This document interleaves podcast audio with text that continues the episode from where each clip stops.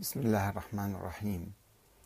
السلام عليكم أيها الأخوة الكرام ورحمة الله وبركاته. بعد قليل نبدأ بث البث المباشر.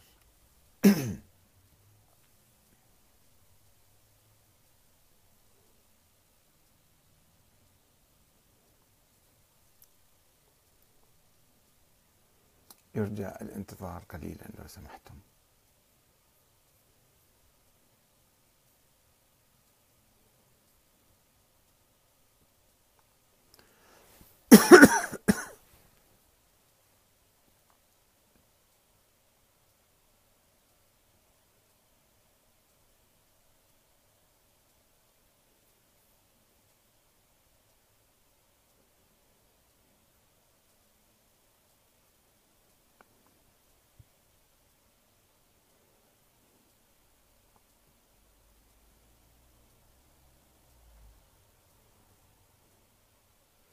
بعد قليل يبدأ البث المباشر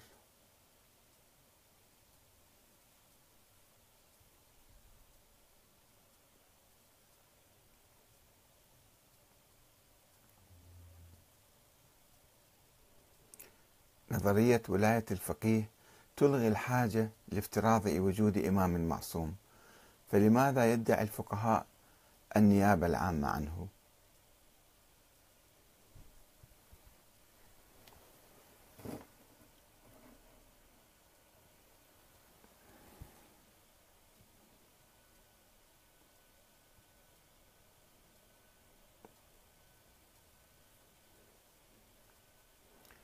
السلام عليكم أيها الأخوة الكرام ورحمة الله وبركاته. بعد قليل نبدأ البث المباشر. تحت عنوان نظرية ولاية الفقيه تلغي الحاجة لافتراض وجود إمام معصوم فلماذا يدعي الفقهاء النيابة العامة عنه؟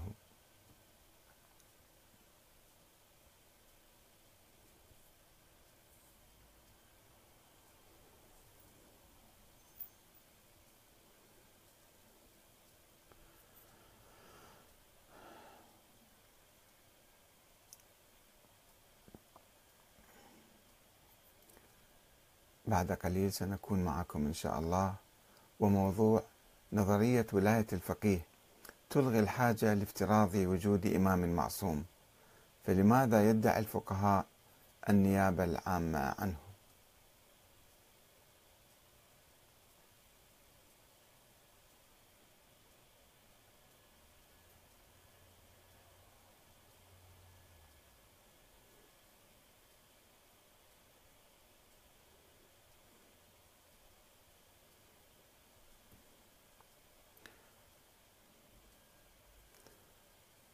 بعد قليل سنكون معكم وموضوع عن نظرية ولاية الفقيه التي تلغي الحاجة لافتراض وجود إمام معصوم. فلماذا يدعي الفقهاء النيابة العامة عنه؟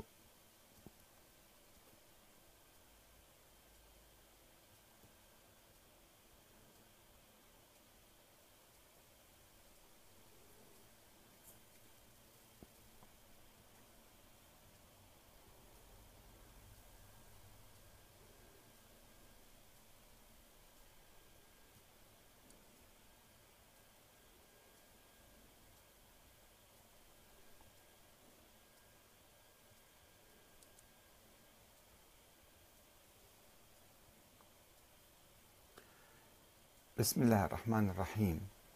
والحمد لله رب العالمين والصلاة والسلام على محمد وآله الطيبين الطاهرين. السلام عليكم أيها الأخوة الكرام ورحمة الله وبركاته. نحاول في هذه الدقائق التالية مناقشة نظرية ولاية الفقيه التي تلغي آه، وجوب افتراض وجود إمام معصوم. فلماذا تعود وتدعي النيابة عن هذا الإمام المعصوم المفترض.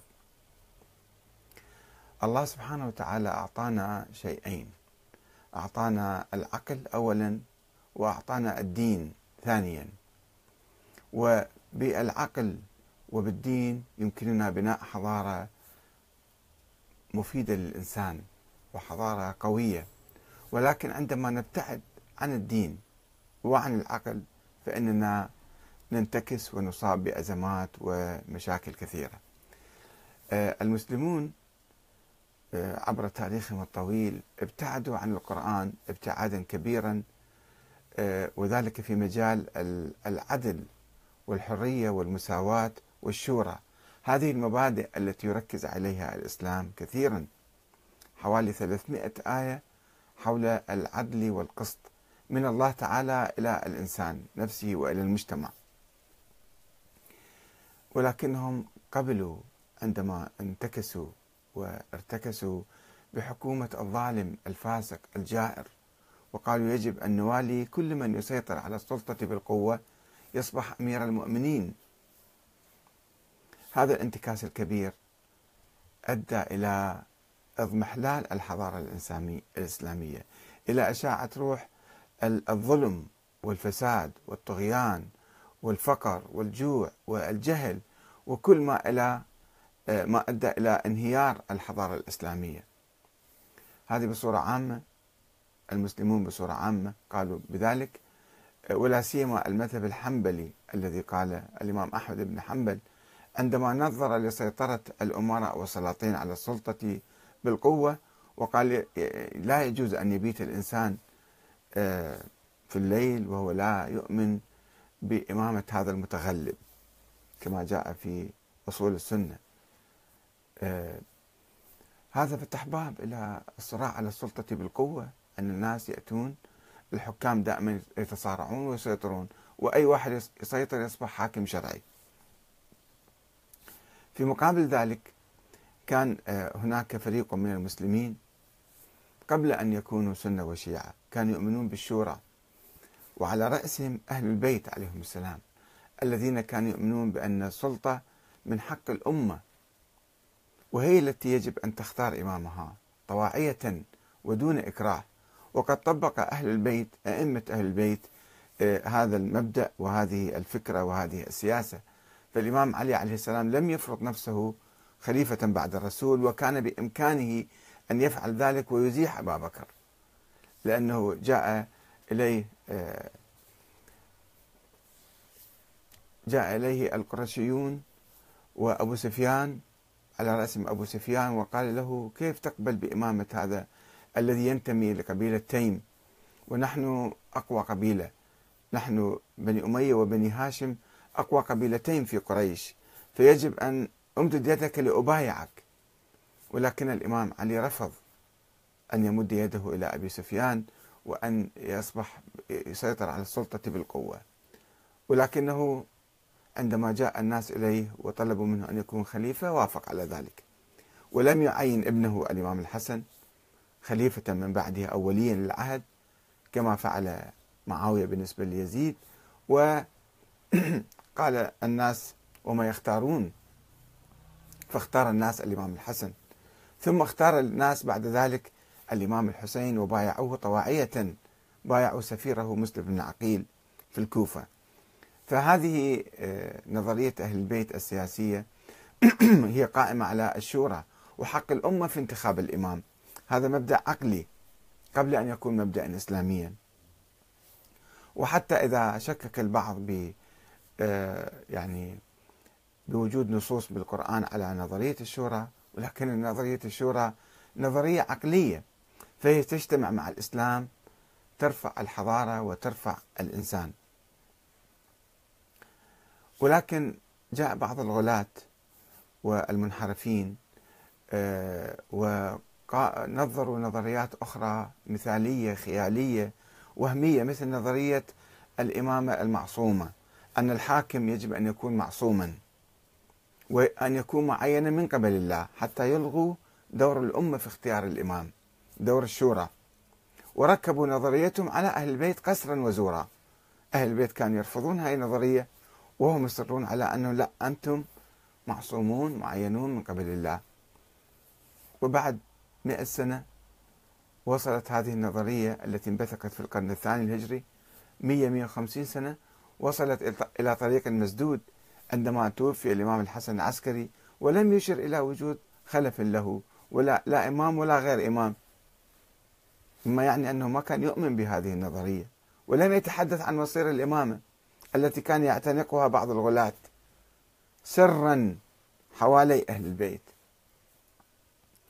فقام هؤلاء الغلاة واخترعوا وجود ولد الإمام الحسن العسكري وهي بصورة غير عقلية بصورة مخالفة للشريعة الإسلامية مخالفة للقوانين المدنية والإنسانية. لا يجوز أن تنسب إنسان إلى إنسان آخر ميت وهو لم يعترف به ولم يشر إلى وجوده ولا يعرفه أهل بيته. قالوا أن لديه ولد في السر هذا الولد موجود. ثم آه، كبلوا الشيعة بهذه بهذه النظرية بهذا القول. قالوا أن هذا الإمام معصوم. افترضوا يعني في الحقيقة افترضوا وجود ولد للإمام الحسن العسكري وقال هو إمام معصوم معين من قبل الله وهو المهدي المنتظر وصاروا يضفوا عليه صفات كبيرة جدا. وقالوا سوف يخرج قريبا. بعد سنوات سوف يكبر ويخرج. مضت سنوات وسنوات ولم يخرج. ومضت قرون وقرون ولم يخرج. هذا الإمام المفترض الموهوم الوهمي. ماذا ترتب على هذه النظرية؟ ترتب على هذه النظرية خسارة الشيعة ألف سنة من حياتهم. عندما ابتعدوا عن السياسة وحرموا إقامة الدولة وحرموا الثورة وحرموا تطبيق الحدود وحرموا أخذ الزكاة والخمس وحرموا كل شيء حرموا صلاة الجمعة. لأنه كل شيء ربطوه بهذا الإمام الموهوم اللي ما موجود. ولكن يعني ابتعدوا عن العقل وابتعدوا عن الإسلام حتى. فأصيبوا بهزيمة وحل في ديارهم الظلم والفساد. بعد ألف سنة الشيعة شوية شوية تدريجيا عادوا إلى العقل وعادوا إلى روح الإسلام وقالوا يعني الله أمرنا بتطبيق الشريعة ولم يشترط لتطبيق هذه الشريعة أو لهذه الأحكام وجود إمام معصوم معين من قبل الله. إنما يجب علينا أن نطبق هذه الشريعة نطبق هذه الأحكام. بالعقل استخدموا عقلهم. الإمام الخميني استخدم عقله وقال بنظرية ولاية الفقيه. طبعا قبل ما آه، يصل الشيعة إلى نظرية ولاية الفقيه آه، قالوا بنظرية النيابة العامة عن هذا الإمام. وهاي نظرية ابتدأت من الشيخ المفيد عندما قال إذا أجبر الحاكم الظالم فقيها شيعيا على أن يتولى منصب القضاء فله الحق أن يعني يجوز له أن آه، يقوم بهذا الدور ولكنه يفترض أنه بالنيابة عن الإمام المفترض وجوده. ثم بدأوا يوسعون هذه الدائرة دائرة النيابة العامة من القضاء إلى الخمس إلى الزكاة إلى الحدود إلى كذا إلى يعني إلى يعني بدأوا شوية شوية تدريجيا يوسعون دائرة النيابة العامة. حتى أصبحت في أيام الدولة الصفوية الشيخ علي عبد العالي الكركي العالم اللبناني الذي كان يعيش في النجف هذا قال بأن آه، أنا نائب الإمام وبالتالي الحاكم الصفوي لا يجوز له أن يحكم لأنه الحكم لا يجوز إلا للإمام المعصوم. فيجب عليه أن يخضع لي باعتباري أنا نائب الإمام وأنا أعطيه تزكية ويخضع لتعليماتي وإشرافي. في الحقيقة هو قام بهذه الخطوة لكي يعني يهيمن على الملوك الصفويين اللي كانوا يقتلون ويذبحون ويظلمون ويعيثون في الأرض فسادا حتى يسيطر عليهم. ويلزمهم بالعدل بالشريعة بالقانون بكذا. وثم هذه النظرية استمرت مع الصفويين والقاجاريين بعد بعدهم آه، وحتى العهد البهلوي السابق آه، الشاه كان يجب عليه أن يأخذ شرعية وتزكية من الفقيه حتى يصبح شاها شرعيا يعني. فهناك بعض الفقهاء استخدموا عقلهم وقالوا إلى متى نحن نظل ننتظر إماما؟ آه، لا ندري متى يخرج هذا الغائب إماما غائبا الإمام المهدي الثاني عشر. فقالوا يجب أن نحكم يجوز لنا أن نحكم ويجب علينا أن نحكم حتى نطبق الشريعة الإسلامية. ولكن هذه نظرية ولاية الفقيه كان فيها آه، خطين. خط يبنيها على أساس فرضية النيابة العامة للفقهاء. وهاي النظرية مبنية على أساس فرضية وجود إمام معصوم معين من قبل الله اللي هو محمد بن الحسن العسكري. وهاي الفرضية مبنية على فرضية الإمامة الإلهية. أن الله يجب أن يعين إمام معصوم دائما وأبدا إلى يوم القيامة. ولا يجوز الحكم بغير لغير المعصوم. فهي فرضية على فرضية على فرضية. وكلها فرضيات وهمية خيالية يعني ما لها مستند شرعي. ولا فيها إثباتات حقيقية قوية يعني. وهناك خط آخر في نظرية ولاية الفقيه يقول لا نبني نظرية ولاية الفقيه على أساس الشورى على أساس الديمقراطية على أساس الجمهورية الإسلامية. وعندما وضعوا الدستور الإيراني في سنة 1979 بعد نجاح الثورة الإسلامية في إيران آه، أكد المؤسسون لهذا الدستور بأن الفقيه ينتخب من الناس وشرعيته تأتي من الناس من الانتخاب. كما ينتخب الشعب النواب مجلس النواب وينتخب رئيس الجمهورية وينتخب الإمام بصورة مباشرة أو غير مباشرة. وبغض النظر عن مناقشة تفاصيل نظرية ولاية الفقيه أنه تقوم على النظرية الغيبية نظرية النيابة العامة أو فرضية النيابة العامة أو تقوم على آه، الدستور وإرادة آه، الناس على الشورى يعني. فإنها تشكل أو شكلت وتشكل ثورة جذرية على نظرية الإمامة الإلهية. حقيقة تشكل ثورة تنسف كل نظرية الإمامة. لأن نظرية الإمامة ملخصها اشتراط الحاكم أي حاكم أي حاكم بغض النظر عن الأئمة الأحد عشر أو الاثنى عشر. أي حاكم تقول هذه النظرية لا يجوز أن يحكم إلا أن يكون معصوما ومعينا من قبل الله. فهاي نظرية ولاية الفقيه قالت لا هذا شرط مثالي وغير واقعي وما يمكن تطبيقه عمليا يعني. ف نكتفي بالفقيه العادل. يقيم الدولة ويأسس الحكومة الإسلامية. وذلك لأنها لا تشترط العصمة ولا النص ولا السلالة العلوية الحسينية في الإمام وتكتفي بالفقه والعدالة. وكذلك تشكل ثورة على نظرية الانتظار للإمام المهدي. لأنه كان كل شيء مربوط بالإمام المهدي. ما يجوز تقوم بثورة كل راية قبل راية المهدي فهي راية ضلالة وصاحبها طاغوت ولا حكومة ولا ثورة ولا شيء روح نام بالبيت وانتظر الإمام يطلع بعدين.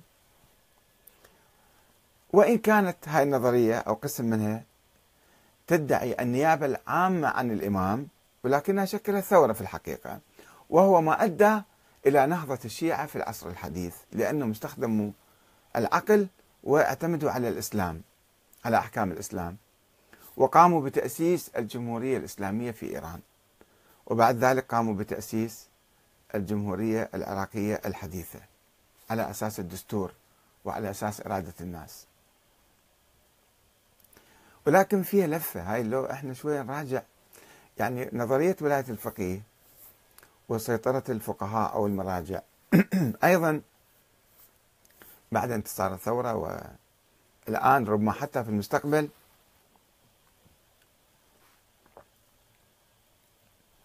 فيها خطر الدكتاتورية. الدكتاتورية الدينية. أن يجي الفقيه يجمع كل السلطات بإيده. معمم وسيد ولحية بيضاء وما شاء الله. ويسيطر على الدولة تماما. فيقضي على النظام الديمقراطي. يلغي الانتخابات يلغي كما ينادي بعض الفقهاء اليوم في قم. أن نلغي ما حاجتنا للمجلس البرلمان ورئاسة الجمهورية. هو الفقيه يحكم وحكم مطلق بيده يكون. هذا خطر موجود. فيصبح دكتاتور في الحالة هذه. لا أحد ينتقده لأنه نائب الإمام لأنه هذا مقدس وعالم وسيد ومحترم وفقيه وكبير والإعلام بيديه والأموال بيديه والسلطة والعسكر والجيش والحرس وكل شيء بيديه. إذا جمعناه بيد شخص واحد فسوف يكون أكيد هو مو معصوم. فسوف يكون دكتاتورا مطلقا في الحالة هذه. ويشكل خطر على الشعب. مثل ما كنا ألف سنة نحرم إقامة الدولة وعانينا من هذا التحريم ومن هذا التخلف العقلي. الآن عندما نقيم دولة على أساس ولاية الفقيه بهذه الصورة وبهذه الإمكانيات وبهذا التركيز للسلطة بيد شخص واحد سوف نقع في مطب آخر اسمه الدكتاتورية الدينية. وهذه الدكتاتورية أسوأ من الدكتاتورية العادية لأن الدكتاتور العادي أنت تقاومه تعارضه تنتقده ما تشعر أنت عندك يعني ضميرك ما يأنبك.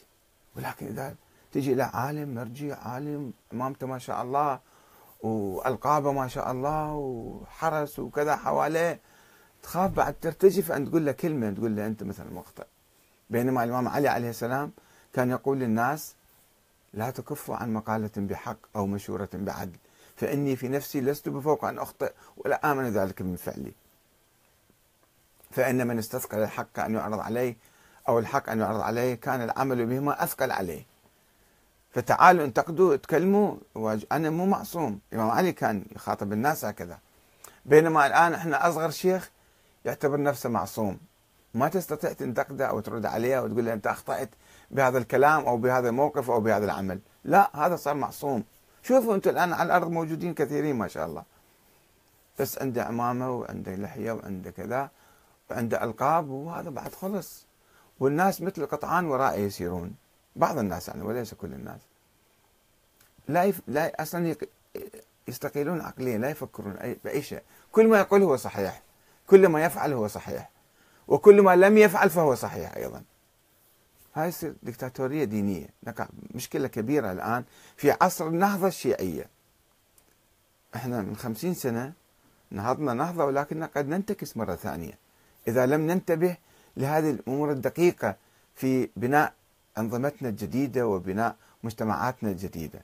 لذلك أنا أبحث هذا الموضوع وأرى ضرورة بحثه بالحقيقة وإعادة النظر فيه بعمق حتى نبني نظاما عقلانيا إسلاميا عقلانيا.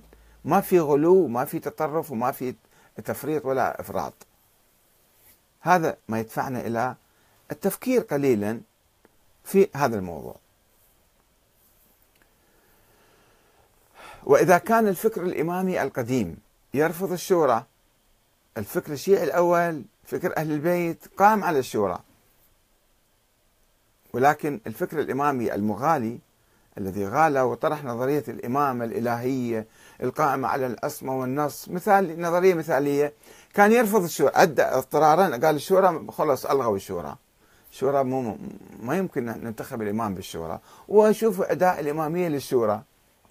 هي مو لأنه أبو بكر وعمر أخطأوا أو صارت فلتة في انتخاب أبو بكر لا. القصة مو قصة أشخاص قصة نظرية. أساسا الشورى إلى يوم القيامة حرام ما يجوز. اقرأوا كتاب الألفين لعلام الحلي شوفوا شنو يقول. يعني صار عندنا عداء للشورى لأنه آمنا بأن الإمامة من الله تعالى والله لازم يعين إمام. فإذا الشورى شنو محلها من الإعراب؟ لازم نلغيها تماما ونحرمها شورى يعني حق الأمة؟ الشورى يعني حق الأمة في انتخاب الإمام؟ إما أنه أصلا ما عندنا إمام أو ما ننتخب الإمام لازم الله يعيننا إياه. فهذا الفكر غير غير معقول. فكر بعيد عن العقل وبعيد عن الإسلام حتى ولكن قالوا الإمامية. وإذا كان الفكر الإمامي القديم يرفض الشورى فإن الفكر السياسي الشيعي المعاصر يقوم على الشورى. الجمهورية الإسلامية الجمهورية العراقية وانتخابات في كل مكان في كل الدول يشاركون الشيعة فيها. فإذا في النهضة الشيعية هناك تطور لتطبيق الشورى. ولو البعض يقول هاي تكتيك ومؤقت وكذا بس المهم الآن فكرنا السياسي الحديث قائم على الشورى ويقبل حتى بالنظام الديمقراطي الحديث كما في العراق. وهو ما يعني تحوله جذريا. وتخليه عمليا عن نظرية الإمام الإلهي. هاي النظرية راحت بادت التي كانت تشكل عقدة خلافه مع بقية الشيعة المؤمنون بالإمامة وبقية المسلمين. وعقدة في داخلنا هي عقدة أدت بنا إلى الانتحار السياسي. ألف سنة إحنا نايمين. ولو كان الفكر السياسي الإمامي يقبل بنظرية الشورى من قبل أو يؤمن بنظرية ولاية الفقيه مثلا في القرن الرابع أو الثالث لما كان بحاجة إلى افتراض وجود ولد الإمام العسكري. هو شنو الداعي؟ شنو السبب؟ وشنو الدليل على افتراض وجود ولد للإمام الحسن العسكري؟ هي نظرية الإمامة. أنه إحنا ما يصير الله يتركنا بدون إمام معصوم. إذا فيجب أن نفترض وجود ولد له. وما شايفين أي مؤشر على وجود هذا الولد. بصورة غير عقلائية منافية للعقل افترضنا هذا الافتراض الوهمي ووقعنا في أساره لو قلنا قايلين بالشورى طيب الإمام العسكري راح أصلا هو مكان معين من قبل الله والشورى إحنا ننتخب إمام واحد آخر. مثل الزيدية الشيعة الزيدية والشيعة الآخرين. الناس الطبيعيين يؤمنون بالشورى. العقلاء يؤمنون بالشورى. فأساسا هذا الافتراض افتراض وجود الولد هو لأننا كنا نرفض الشورى ونؤمن بالإمامة من الله. بالرغم من عدم وجود أدلة علمية تاريخية تثبت ذلك أدلة شرعية. ولما كان بحاجة بعد ذلك إلى القول بنظرية الانتظار ثم افتراض النيابة الواقعية ثم النيابة العامة. يعني شوف إحنا وقعنا بسلسلة من النظريات والفرضيات. أول شيء افترضنا وجود هذا الإمام. لازم يكون إمام. يعني حسب نظرية الإمامة ما يصير الأرض تخلو من إمام معصوم. فيجب أن نفترض وجود هذا. الولد افترض افترضنا. بعد فترة قلنا شو نسوي؟ قال لازم ننتظر هذا الإمام حتى يخرج. عندما طالت الغيبة إجوا ناس شنو قالوا؟ قالوا لازم إحنا نفترض الفقهاء نواب الإمام هذا الإمام اللي افترضناه نفترض نفترض النيابة العامة. بعد فترة قالوا نفترض النيابة أول شيء النيابة الواقعية بعدين النيابة العامة الواسعة بعدين ولاية الفقيه. يعني على نظرية النيابة وأخذ الشرعية من هذا الإمام المفترض وجوده. فماكو حاجة أساسا لا نفترض النيابة الخاصة ولا العامة ولا الواقعية ولا أي شيء. نقول بنظرية الشورى وحق الأمة بانتخاب الإمام وخلص ونقيم أي دولة نريدها. وأي دولة أي ثورة تصير شرعية ما يحتاج بعد إذن خاص من من أحد. فما كنا بحاجة إلى افتراض نظرية الانتظار والنيابة الواقعية والنيابة العامة وولاية الفقيه لحل إشكالية تحريم إقامة الدولة في عصر الغيبة. مو هذه النظرية السابقة كانت نظرية التقية والانتظار يسموها. أما وقد آمن الفكر السياسي الشيعي المعاصر بنظرية ولاية الفقيه فهو مطالب بإقامتها على أساس الشورى وحق الأمة في السيادة على نفسها وإدارة شؤونها بنفسها. وليس على أساس فرضية النيابة العامة للفقهاء عن الإمام المهدي. ما هي؟ هي فرضية وهمية. ليش نبني الشورى نظامنا السياسي على فرضيات وهمية؟ بل أن الفكر السياسي الشيعي مطالب اليوم بإعادة النظر في فرضية وجود محمد بن الحسن العسكري. أنه هذا فعلا حقيقي إنسان له إنسان وهمي. التي تفرعت عن نظرية الإمامة الإلهية. الفرضية المثالية الوهمية. وحتمية وجود الإمام المعصوم المعين من قبل الله. منين؟ خلينا نعيد النظر في هذه المقدمات أو هذه النظريات والفرضيات. فلو قلنا بإمكانية إقامة الدولة الإسلامية تحت قيادة الفقيه العادل أو المؤمن العادل فإنه لا تبقى بعد ذلك حاجة إلى افتراض وجود إمام معصوم غائب لا يتفاعل مع الأمة. أصلا ما نحتاج من أول يوم. إحنا أصلا هالافتراضات وقعنا بها خطأ. ما كان ما كنا بحاجة لكل هالكلام. لو كنا متمسكين بثقافة أهل البيت لو متمسكين بسيرتهم وطريقتهم العقلائية. بس إحنا ابتعدنا عن أهل البيت فوقعنا في هذا البير. قلنا بنظرية الامامه الإلهية. ضد أهل البيت هاي النظرية. وقعنا ببير ألف سنة. في مأزق. ما يصير نقوم بعد بأي حركة سياسية. خلينا ناكل الكفخات وناكل الضربات ونسكت. ما يصير نرد عليهم. وإذا لم نقل بفرضية وجود الإمام الغائب فإننا لسنا بحاجة إلى افتراض النيابة الخاصة أو النيابة العامة أو النيابة الواقعية. ومن ثم فإننا لا نعطي الفقيه من الصلاحيات والسلطات أكثر من دوره الطبيعي الاستشاري. وين الفرق يظهر؟ يظهر إذا إحنا قلنا بنينا خرافة على خرافة على خرافة فرضية على فرضية على فرضية. يجينا هذا الفقيه يقول لك أنا نائب الإمام وأنا عندي صلاحيات مطلقة واسعة وأنا أصير دكتاتور وأنت لازم تسكت وتطيعني. يقول الشكل أنا فوق الدستور أنا فوق القانون أنا فوق الشعب. قال ذلك الإمام الخميني لم أقل أنا. قال ولاية الفقيه إلى صلاحيات النبي. النبي المعصوم معين من قبل الله. يجي واحد إنسان عادي غير معصوم يقول لك أنا عندي صلاحيات النبي. شوفوا هاي هاي المشكلة اللي نقع بها إحنا. ف ومن ثم فإننا إذا إحنا فصلنا ودققنا الأمور راح نتحرر نبني نظام ديمقراطي عادل حر. يحترم الناس ويحترم الشعب ويحترم القانون ويحترم الدستور. ومن ثم فإننا لا نعطي الفقيه من الصلاحيات والسلطات أكثر من دوره الطبيعي الاستشاري. نحترمه في استشاري نستشيره. ولا نجعل منه شخصية مقدسة في الفتوى والحكم كشخصية الرسول الأعظم محمد صلى الله عليه وآله وسلم أو الأئمة المعصومين على فرض القول بذلك. وإذا تحررنا من نظرية النيابة العامة بعد وضوح ضعفها وعدم صحتها لعدم وجود المناب عنه الإمام المهدي محمد بن حسن العسكري. أصلا ما موجود لم يخلق بعد. وعدم ثبوت ولادته فإننا يمكن أن نقيم أساس الدولة على قاعدة الشورى. نبني دولتنا ومجتمعنا على أساس سليم صحيح قوي متين عادل. وولاية الأمة على أساس قاعدة الشورى وولاية الأمة على نفسها. بمعنى أن يكون الإمام منتخبا من الأمة ونابعا من إرادتها ونائبا عنها ومقيدا بالحدود التي ترسمها الأمة له وملتزما بالصلاحيات التي تعطيها له ما يتجاوز صلاحياته حسب الدستور. الدستور اتفاقية شرعية بين الأمة وبين الإمام. إذا قالت له صلاحياتك هذه ما يجوز يتجاوزها. ما يجوز له يلغي البرلمان ما يجوز له يلغي رئاسة الجمهورية ما يجوز له يلغي الشعب تماما. أنا فوق الشعب. ينام بالليل يقعد الصبح يقول لك أنا ما أؤمن بهذا الدستور. هذا مخالف لمصلحة البلاد أو مصلحة الإسلام. ما يحق لك هذا الشيء تسويه تصير دكتاتورية هاي معناته. إذا أنت ألغيت الشعب وصرت فوق الدستور وفوق القوانين هاي صارت دكتاتورية مطلقة خطيرة جدا.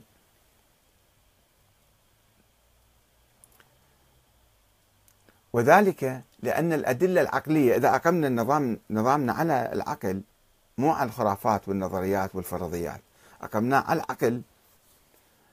الأدلة العقلية تعطي للأمة حق اختيار الحاكم ليحكم بالنيابة عنها.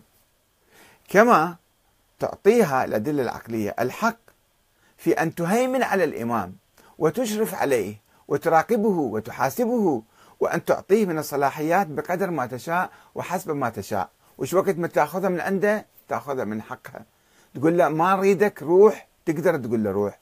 إذا الأمة أجمعت على الثورة على الفقيه مثلا. أنت ما نريدك سواء كان عادل ولا غير عادل. بطلنا. أنت مو كفو. الأمة خرجت في مظاهرات وقالت هذا المرجع ما نريده يحكمنا. هذا من حقها على إذا استخدمنا عقلنا فراح نعطي الأمة هذا الحق. أن حتى أن ترفض وتطالب باستقالة الولي الفقيه.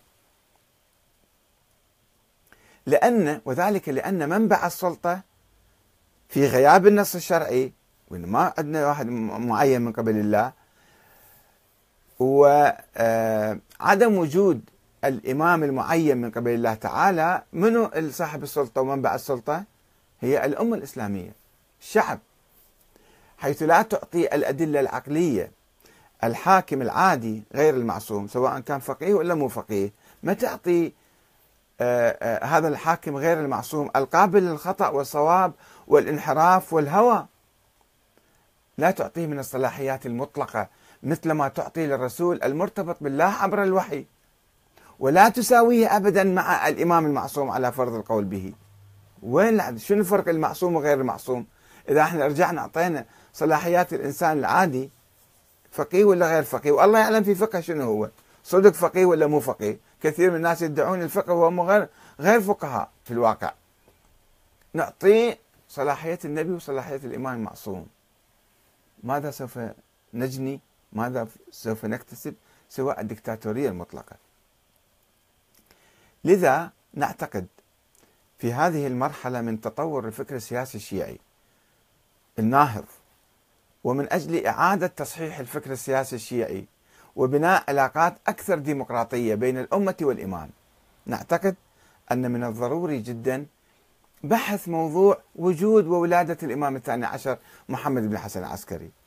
هذا هو صلب عمل يعني عملية بنائنا السياسي بناء نظامنا السياسي. لذلك نبحث هذا الموضوع ونؤكد عليه دائما ونركز عليه. وإعادة النظر في الأدلة الفلسفية والنقلية والتاريخية المخربطة يعني التي تحدثت عن ذلك أدلة مال كلها خرافية وأسطورية. وكذلك إعادة النظر في نظرية الإمام الإلهية التي تقوم على الأصمة والنص وحصر الحق في الحكم في السلالة العلوية الحسينية. لماذا؟ الله لم يحصر هذا الحق في لا في القرآن ولا النبي يتحدث عن ذلك. ومن هم هذه السلالة كيف نثبت واحد بعد واحد؟ فيجب أن نعيد النظر حتى في نظرية الإمامة. نظرية الإمامة ليست نظرية شيعية. نظرية الغلاة التي أدخلوها في التراث الشيعي. ليست نظرية أهل البيت عليهم السلام. وخصوصا إذا علمنا أن نظرية الإمامة لم تكن نظرية أهل البيت السياسية وإنما كانت من صنع المتكلمين الذين اندسوا في صفوف الشيعة في القرن الثاني الهجري والذين كانوا يخشون من نسبتها إلى الأئمة علنا خوفا من رفضهم دائما يغلفونها بغطاء من دعاوى التقية والسرية والباطنية. هشام بن سالم الجواليقي يقول رحت الإمام الكاظم قلت له أنت الإمام؟ ما قال لا لا أنا مو إمام. هو يقول وبعدين يقول لا قال لي إيه يعني افتهمت من عنده هو إمام وقام أربع خمسة جماعة قالهم.